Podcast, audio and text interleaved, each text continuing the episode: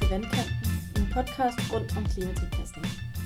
Dagens afsnit hedder Kampen om opmærksomhed, og vi vil prøve at finde svar på, hvordan man kan navigere strategisk og tale på tværs af fagområder i klimatilpasning, og hvordan man skaber meningsfulde løsninger.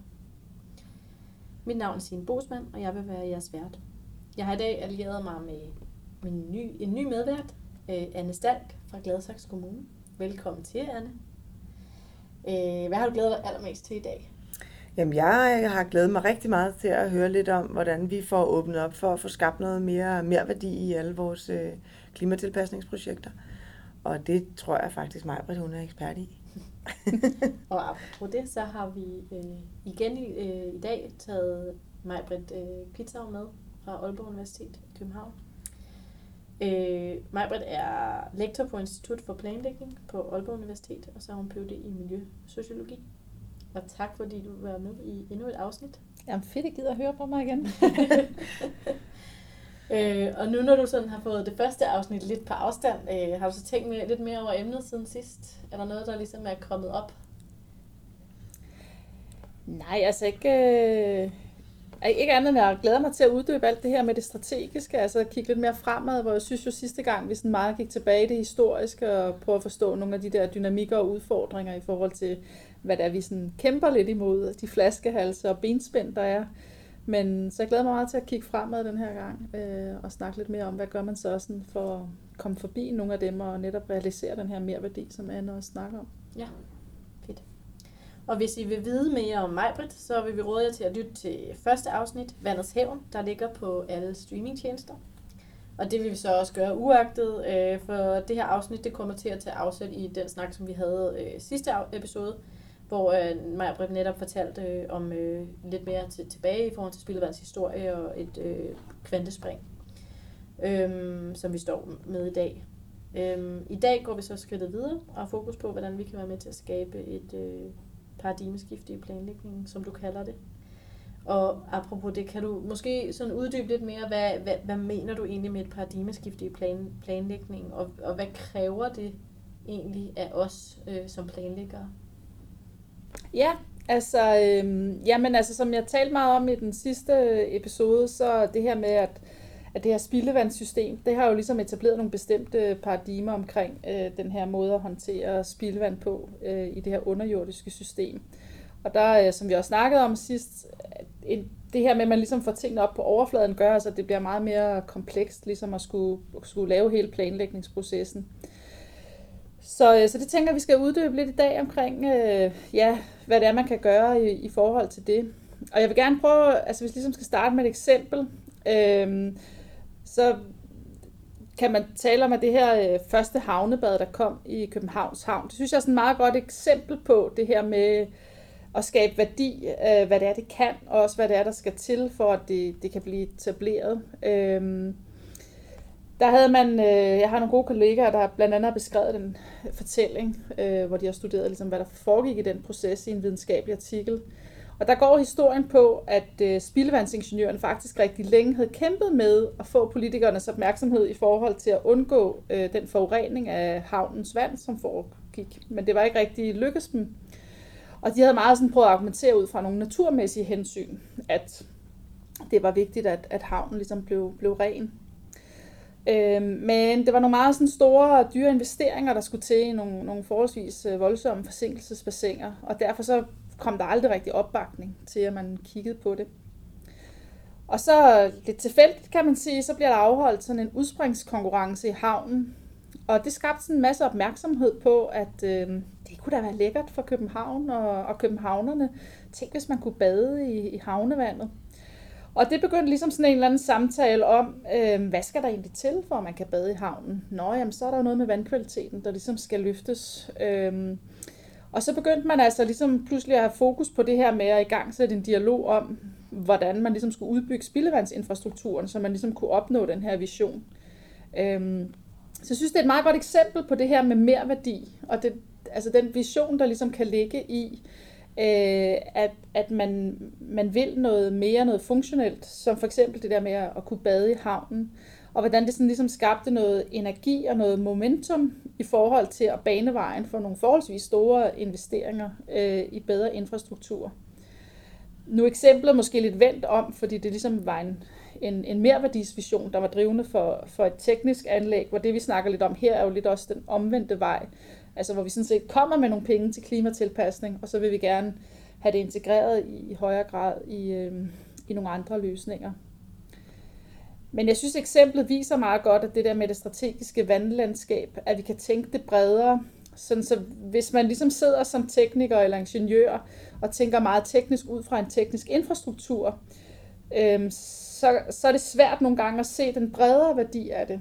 Øhm, men hvorimod, at når man begynder at tænke det tekniske, miljømæssige og sociale sammen, øh, så sker der ligesom noget. Øh, og det er jo særligt sjovt med det her eksempel fra havnebadet, at den økonomiske investering kom jo i høj grad på tale, netop fordi der var den her øh, sammentænkning.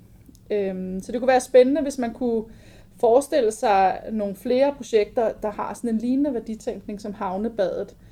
Øh, og det er jo netop det her med, at der var ikke nogen, der havde tænkt ideen før, kan man sige, øh, det her med at bade i, havnen, før den her idé og vision opstod. Øh, og det skete jo, da man begyndte at tænke på tværs. Øh, så det er bare for at sige, det, det kan altså noget, det her.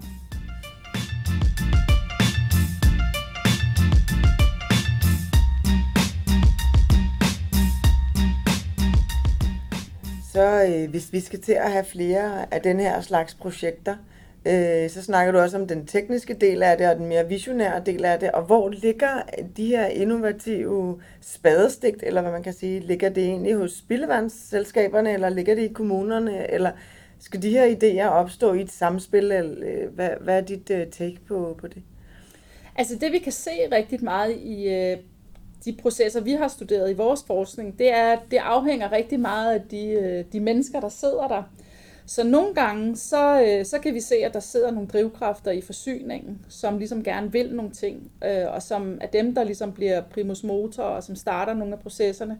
Og andre gange, så sidder de måske i kommunen, øh, og vil sætte gang i nogle ting. Så jeg vil sige, lige nu er det meget båret af, af nogle af de øh, medarbejdere eller planlæggere, som ligesom udfordre tingene, som gerne vil nogle ting anderledes, og som har en eller anden gejst eller energi, som gør, at de, de sådan gerne vil, vil udfordre. Og der tror jeg ikke øh, lige nu, det er så bundet af, hvor de er. Man kan så sige, på et længere sigt, kan det selvfølgelig være interessant at sige, hvordan kan vi skabe øh, et eller andet grundlag, sådan, så det, det ikke skal være båret af ildsjæle, men så det bliver bedre integreret. Og der kan det selvfølgelig være meget relevant at begynde at diskutere, om det så skal ligge hos forsyningerne eller kommunerne, men men sådan, når vi kigger praktisk set, øh, så vil sige, så kommer det helt an på, hvad drivkraften er. Så det kan i hvert fald godt komme øh, flere steder fra, hvis der er den, den drivkraft, vi gerne vil have. Du snakker sådan lidt om det her med, at, at altså i Havnebads øh, eksemplet, at man, man, på en, man fik snakket det ind i nogle ny, en anden dagsorden, kan man sige. Kan du give, flere, altså give eksempler på, hvordan man så kunne gøre i forbindelse med et klimatilpasningsprojekt øh, i forhold til at prøve at gøre vand, øh, klimatilpasning mere appellerende eller attraktivt?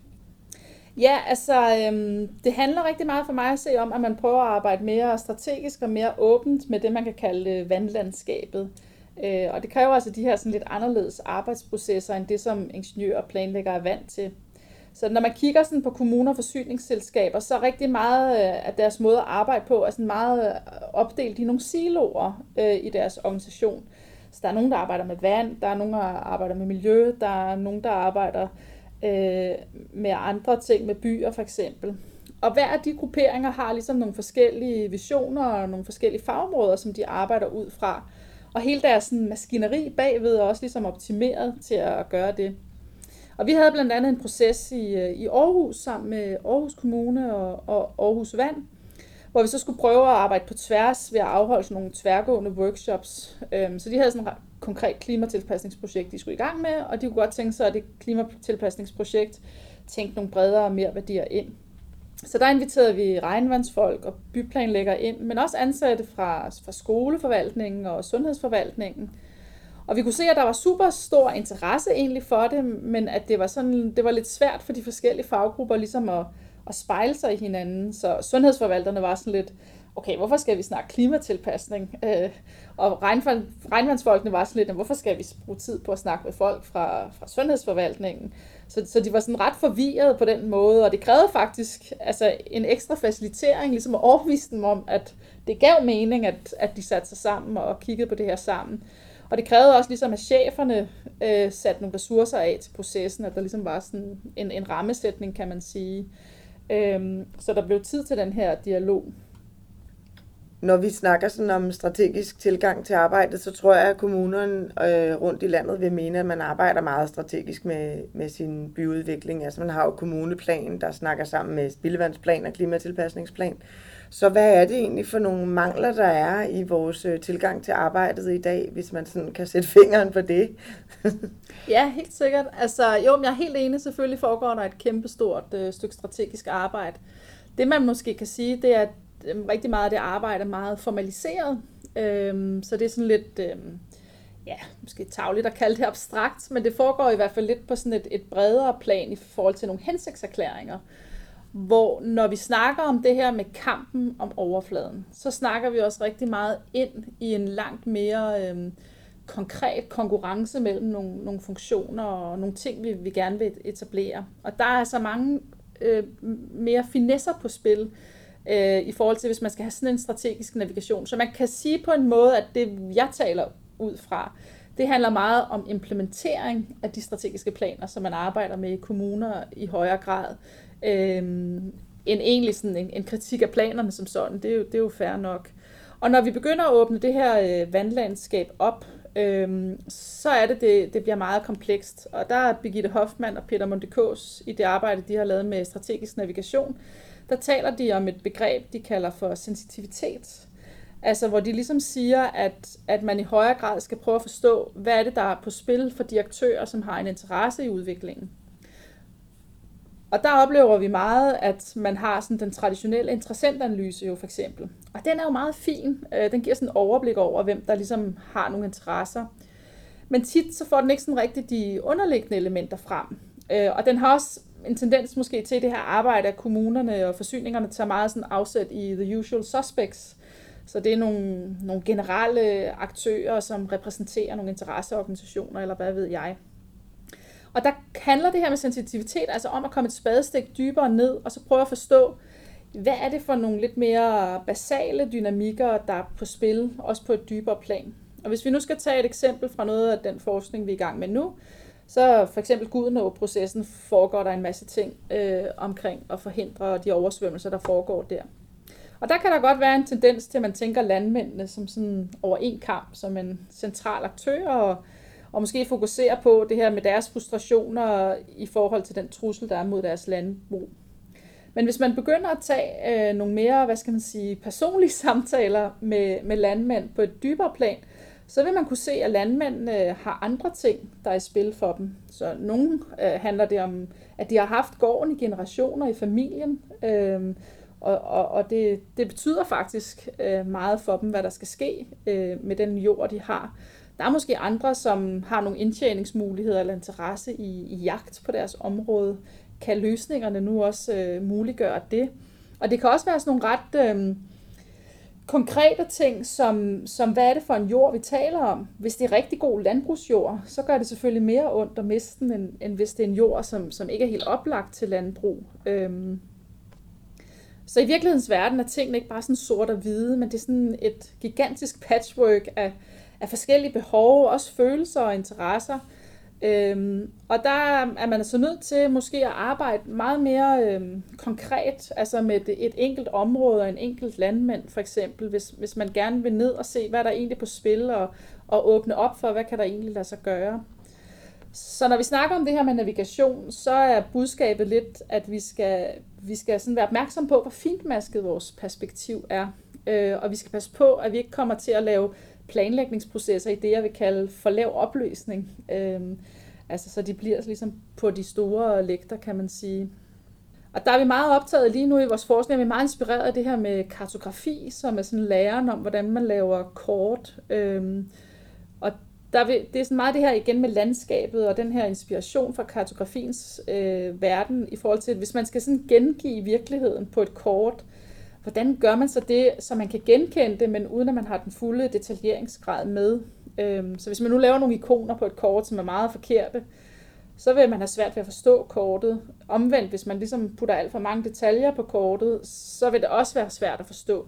Og der tror jeg, man sidder lidt som en planlægger i den klemme og skulle finde den balancegang, det er, altså mellem ligesom at ikke have for meget med, og ikke have for lidt med. Øhm, og så samtidig det her med, at man jo faktisk jonglerer flere opgaver i en 37 timers arbejdsuge. Øhm, ja, så det, jeg tænker ikke, det er helt nemt.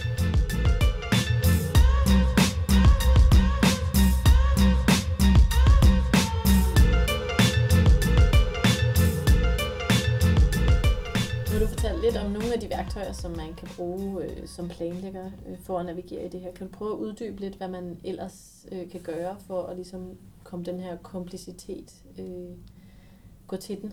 Mm. Altså noget, jeg synes, der er sådan lidt sjovt øh, ting, øh, vi sådan, i forhold til den forskning, vi ligesom arbejder med afsæt i, ligesom tager afsæt i, og det kan lyde lidt sjovt. Altså det, det handler meget om, at man skal flikke noget sammen. Øh, og det synes det taler meget godt ind i den her udfordring, som, som planlæggeren står overfor. Nemlig med, at det her det kræver ligesom en sammensætning på en eller anden måde af en, af en løsning, hvor der er en masse løse ender og input fra forskellige lederkanter, og så skal man ligesom prøve at få det til at ligne noget, som, som der er nogen, der kan genkende og spejle sig i. Øhm, så for eksempel skal beslutningstagere, politikere osv. skal kunne se en idé i det og ville investere i det. Teknikerne skal kunne se, at det faktisk er en teknisk løsning. Og dem, der måske bruger byen, de skal også kunne se, at, at det giver noget til dem og den måde, de bruger byen til. Øhm, og det, øh, og det handler om, at man på den måde øh, skal flikke lidt teknik ind, og lidt hydraulik, øh, flikke noget ind om noget rekreativt, øh, flikke noget ind om natur osv. Så, videre. så det er jo noget med, at den løsning, det løsningsrum, man skal skabe, skal ligesom være noget, der, der taler ud til forskellige øh, interesser eller perspektiver. Og den måde, som og grund til, at man bruger ligesom ordet at flikke, og jeg ved heller ikke, om det er et godt ord at bruge, men, men det handler om at tydeliggøre det her med, at det faktisk er nogle bitte små iterationer, som man laver, øh, som gør, at man muliggør øh, ligesom nogle nye øh, løsningsrum. Øh, så det er altså et eller andet med at prøve at fornemme, hvor er der ligesom noget momentum eller noget energi henne, som, som vi kan bruge til ligesom at tænke sammen i en eller anden løsning. Og det er vigtigt at sige her, at det ikke er en konsensus, vi er ude efter. Altså det er i langt højere grad noget med, at vi prøver at skabe noget, hvor man, man i hvert fald sådan kan, kan spejle sig, sig i det på. Men jeg tror at nogle gange, at konsensuser kan godt komme til at blive til noget, hvor der ikke er nogen, der kan se sig selv i. Så det er bare vigtigt at sige, at, det er i hvert fald ikke der, vi vil hen. Birgitte Hoffmann og Peter Montekås, de taler i den sammenhæng om at nødvendigheden af, at man iscenesætter noget. Så før snakkede om sensitivitet, med at man skulle forstå nogle betingelser eller rammesætninger for, hvordan folk tænker. Men vi skal huske på, at når vi snakker om det her med klimatilpasning og, og den her nytænkning, så snakker vi også om noget fremtidighed, som vi ikke ved, hvordan det ser ud.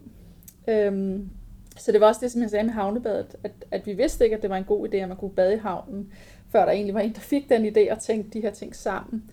Øhm, og på den måde bliver det rigtig vigtigt, at man på en eller anden måde bringer sine løsninger i spil, øhm, så man på en eller anden måde øh, i scenesætter det, og man så visualiserer det, man afprøver det, man taler om det, men på en eller anden måde i hvert fald få den der feedback, altså bringe det ud på en eller anden måde. Og der oplever jeg lidt, at mange forsyningsselskaber og kommuner kan godt være rigtig bange for det. Altså det, der får man lidt klamme hænder, når man skal begynde ligesom at præsentere øh, de her løsninger på den måde. Men jeg ser det lidt som sådan et, øh, lidt ligesom sådan et ægteskab. Altså at for et godt ægteskab ligesom skal udvikle sig, så bliver man også nødt til ligesom at arbejde med det undervejs og file nogle kanter. Og det er lidt det samme, man kan sige, man bruger den her iscenesættelse til, at man ligesom kan vise noget, og så kan man ligesom tage lidt fra og putte lidt til, og så ligesom på den måde lave øh, løsningen. Inden for sådan noget brugerdreven innovation, der taler man om øh, det som er prototyping. Altså at man ligesom laver en eller anden form for model over den løsning, man har. Øh, og, så bruger man det til sådan at skabe en dialog om, er det egentlig en god løsning? Og der viser rigtig meget af de udviklingsprocesser, der bruger prototyping, at man overvinder rigtig mange ting ved ligesom at bringe den der løsning i spil. Øh, fordi man faktisk finder ud af nogle ting, som skal være anderledes eller se anderledes ud. Men hvis vi snakker om det her øh, med at kunne øh, prøve at arbejde med iscenesættelse, hvis det hele bare er åbent, er det så ikke svært at vide, hvilken retning man skal bevæge sig i? Altså som forvaltning for eksempel? Jo, altså helt sikkert. Altså det, det kræver helt klart, at man, man på en eller anden måde baserer det på, på noget af det, man kan mærke, altså blandt andet fra sensitiviteten for eksempel. Ikke? Altså, øh, så, så vi taler meget sådan om, øh, om man ligesom kan, kan have nogle pejlemærker eller nogle tendenser, man ligesom kan bruge til at sige, øh, okay, det må være, ligesom være i den her retning, vi skal, vi skal stikke i. Og der, det er jo for eksempel også meget sjovt, at når vi snakker sammen med nogle af de her tekniske forvaltninger, så kan vi nogle gange høre bare det, vi kommer og siger, hvorfor læser I ikke lige jeres kommuneplan? Eller har I, hvad står der ligesom i jeres planstrategi? Fordi der står jo nogle af de her nøgleord. Så for eksempel nu øh, har vi en meget fed dialog med øh, blandt andet Hedensted Kommune, øh, hvor vi sådan snakker om nogle ting. Og der har vi været inde og kigge på, på nogle af deres planstrategier.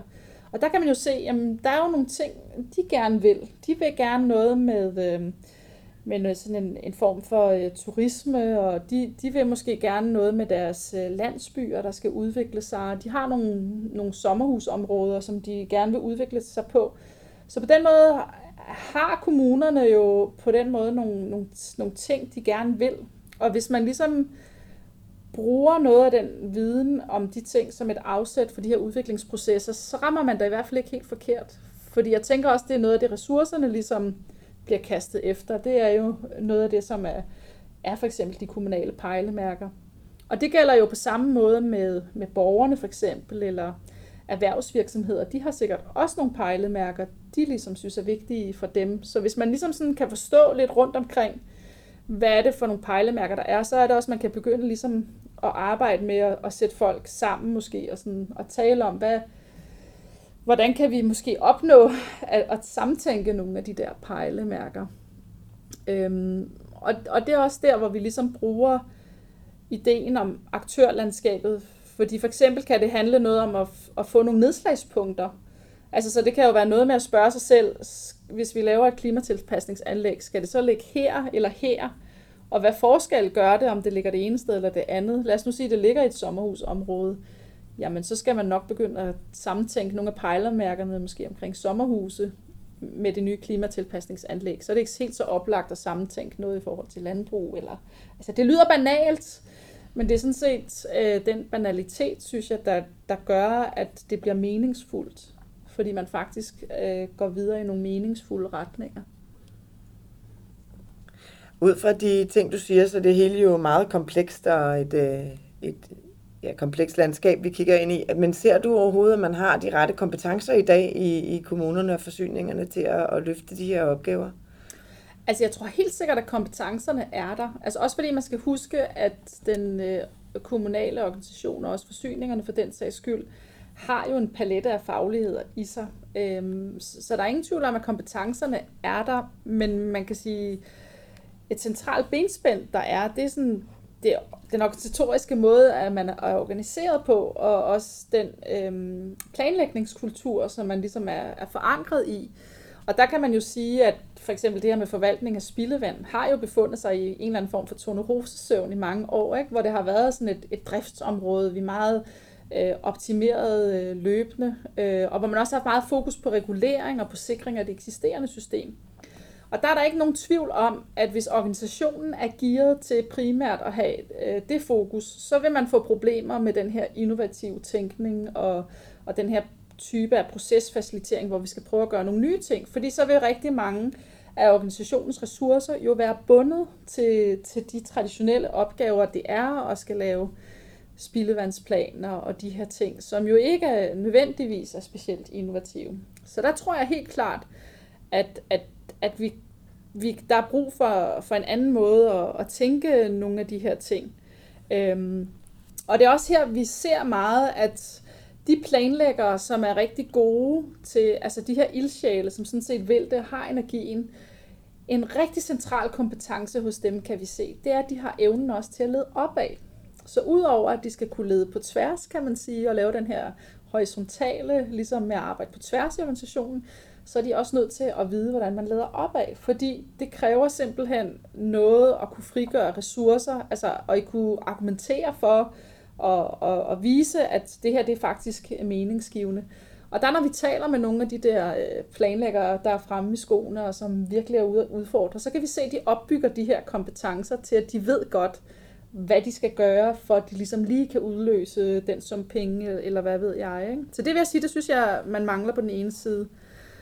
Og så den anden ting, der måske man kan tale om, øh, at man mangler lidt, det er måske lidt modighed. Altså forstået på den måde, at det var meget sjovt, jeg havde sådan et, øh, vi havde nogle undersøgelser, vi lavede sammen med Malmø Stad, hvor jeg interviewede øh, nogle planlægger herop, og så snakkede de meget sådan om, om byudvikling, øh, og, og så lavede de altid de der byrum sådan meget ens, og så, så spurgte jeg dem ind til det, og så snakkede de meget om, at når det var fordi, det skulle være til almenheden, altså det skulle jo være til alle mennesker, og derfor så, så kunne man ikke lave noget specielt i byrummene.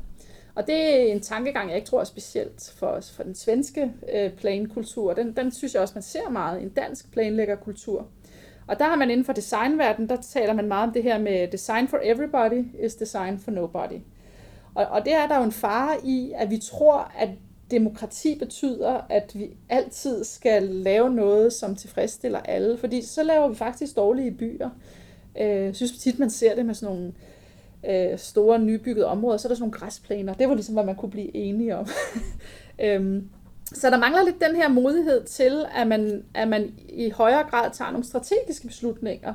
Altså som jeg nævnte lidt før, med for eksempel, hvis man har et sommerhusområde, hvor man vil lave klimatilpasning, jamen så må man tænke lidt i, hvad kunne samfundsmæssigt være, øh, skabe mere værdi, hvis man nu har sommerhusejere. Og så kan det godt være, at landmændene ved siden af så bliver sure, eller hvad ved jeg, men, men så til gode ser man ligesom den målgruppe, man arbejder med øh, her. Så det, det tror jeg kræver noget modighed, altså i de der udviklingsprocesser, at sige, at man kan ikke gøre alle glade. Øhm, det vi tror lidt på, det er, at hvis man laver en god inddragelsesproces, hvor man sådan set også får folk til at se og høre hinandens perspektiver, så tror vi også på, at man, man kan arbejde i sådan nogle løsningsrum, hvor der er nogen, der godt forstår, at der er nogen, der må blive prioriteret over andre, for eksempel. Så jeg tror også, det handler igen meget om den her inddragelsesproces, af den der høringsfase, ikke er sådan en, en proforma-ting, hvor alle sidder og skændes på kryds og tværs, men at det bliver sådan en, en inddragelsesfase i højere grad, hvor man faktisk øh, inviterer forskellige øh, interesserepræsentanter til at, til at se hinanden og, og høre hinanden, fordi det, det tror jeg godt, altså, at man kan.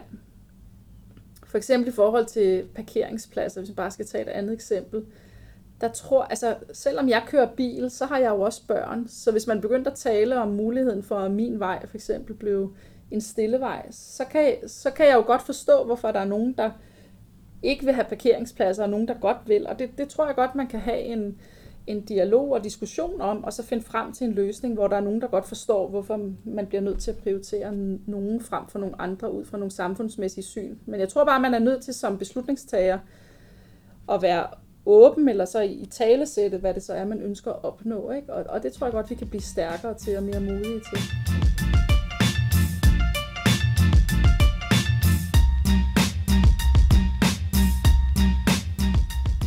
Mange tak, Marit, for din oplæg, din stikpiller og din viden om emnet. Det har været spændende. Øh, nu har vi jo lige passeret 2. juli, som er 10 år for skybrud i 2011. Hvad, hvad, hvad vil du sige, vi har opnået i de 10 år? Hvad, hvad, hvor, hvor langt er vi nået på de 10 år? Altså, jeg synes jo, vi har fået nogle fantastiske fyrtårnsprojekter. Det må man sige. Jeg tror, hvis man kigger på nogle af fyrtårnsprojekterne, så synes jeg virkelig, at man kan se, at der sker noget. Og jeg synes også, at nogle af de her bevillingsgivende øh, hændelser også øh, har gjort, altså, at det er blevet meget fint integreret i spildevandsplanerne. Og sådan. Altså, der bliver arbejdet med det, og man kan se, at sektoren virkelig er i gang med den her omstillingsproces. Det, jeg synes, der mangler lidt, øh, det er måske det der med, at vi får normaliseret og integreret den her indtænkning af klimatilpasning, både i den almindelige daglige byplanlægning, øh, men også ligesom i, i selve, hvad skal man sige, arbejdet med klimatilpasning, det der med at, at få det her opsøgende, altså mere på dagligdagsniveau, så det bliver en almindelig del af det at lave forvaltning, og ikke bare øh, et ekstraordinært projekt, øh, hvor man i øvrigt har fået støtte fra, who knows who. Altså, øhm, ja, så det er meget den der øh, lidt mere integration øh, i dagligdagen, synes jeg. Øh, det kunne være fedt. Men, men vi er bestemt noget langt. Ja. Fedt. Jamen, øh, tak, Marbet. Og tak til dig, Anne, for at være med og være medvært. Det har været en fornøjelse. Ja, det har været en stor fornøjelse, Majbert. Tak til dig. Øhm, inden vi siger helt farvel, øh, så vil vi høre, om du har nogle anbe- anbefalinger til vores lyttere i forbindelse med noget af det, du har snakket om. Ja, altså jeg har ikke sådan specifikt på klimatilpasning. Øhm, og meget af det, jeg trækker min viden på, er desværre også en ret videnskabelige artikler, som nok kan blive lidt tunge at læse. Men, så jeg vil nævne nogle ting, øhm, altså som bare har inspireret mig på sådan et lidt mere højere plan, kan man sige. Jeg synes blandt andet øh, Simon Sinek's øh, Start With Why er sådan meget spændende ud fra sådan en strategisk tankegang. Altså det her med netop at finde ind til, til en kerne og spørge om, og så synes jeg, der er en, en tidligere borgmester fra Curitiba, øh, som hedder Jamie Lerner, som øh, har nogle TED-talks, blandt andet en, der hedder A Song of the City. Og han er meget inspirerende, altså i forhold til nogle af de her samtænkningsprocesser. Så han er i hvert fald også sådan en, lidt en ledestjerne for mig, jeg synes, jeg har været meget inspireret af. Og ellers helt generelt, øh, hvis man kan finde sådan noget litteratur om strategisk planlægning og strategiske udviklingsprocesser, så kan jeg også varmt anbefale dem. Tak. Øhm, tak for det her. I vores sidste afsnit i serien, der vil vi få besøg af en fremtidsforsker, og vi vil gå lidt, øh, nu kan man sige, nu har vi både snakket om fortiden, vi har snakket om nutiden i det her afsnit, og hvad der er for nogle løsningsmuligheder, og hvad vi også sådan kan, kan man sige, prøve at gøre øh, anderledes fremadrettet. Og i det sidste afsnit, så vil vi prøve at kigge lidt på det her fremtidsforskning, og prøve at tænke ind i, hvad er det for en fremtid, som vi skal planlægge ind i, øh, hvad er det for nogle investe, altså hvad er det, vi putter vores investeringer ind i for en fremtid, både for, øh, for især for vores byer. Øhm, men øh, i det her omgang vil vi bare sige tusind tak. Det har været spændende, og vi har været lærerigt. Øhm, og vi håber også, at vores lyttere har fået en masse ud af at lytte med. Så DNNK vil sige tak for nu, og vi ses i vandkanten.